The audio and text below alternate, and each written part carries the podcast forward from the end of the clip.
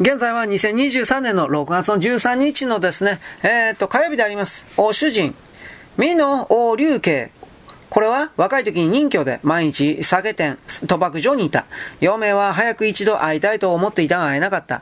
嫁はある暇な日に門弟6人に当つ、投げ壺で賭博させ、酒を飲んで歌わせていたが、しばらくして一人の弟子をやって、竜慶の様子を伺わせ、自分もついて酒店へ行って、一緒に伺ってみた。竜慶は笑って、風獣もまた賭博ができるかと言った。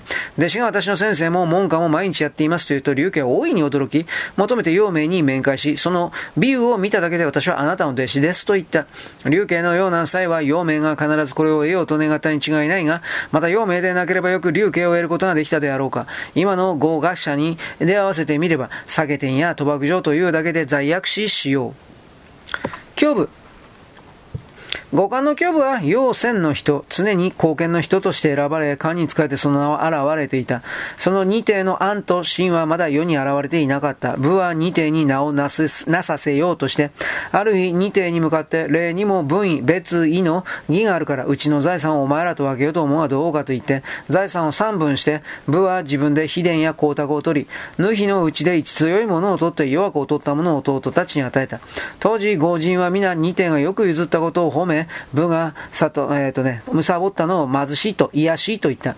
やがて、安も真もその名が、こわ、壊れ、え選び上げられて、え仕官した。しばらくしては部は親戚を集めて、私は不詳ながら、生命と関与を盗んだが2手を年を取ってもまだ A6 をありつけなかった。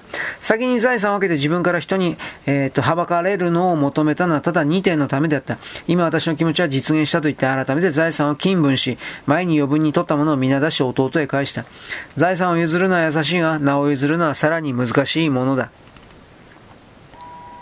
獲得性。後部年間に獲得生は、狂気主義となって宮中に参内した。三代した。帝は黄金二条特製の、うん、袖に乗せ、このまま帰れ何も言うなと言った。特製は謹んで受けたまり、旧旧門を出ると黄金を革の靴に入れて偽って酔ったふりをしたところが、靴が脱げて金が転がり出た。門番がこれを帝に申し上げると、帝はわしがやったのだと言った。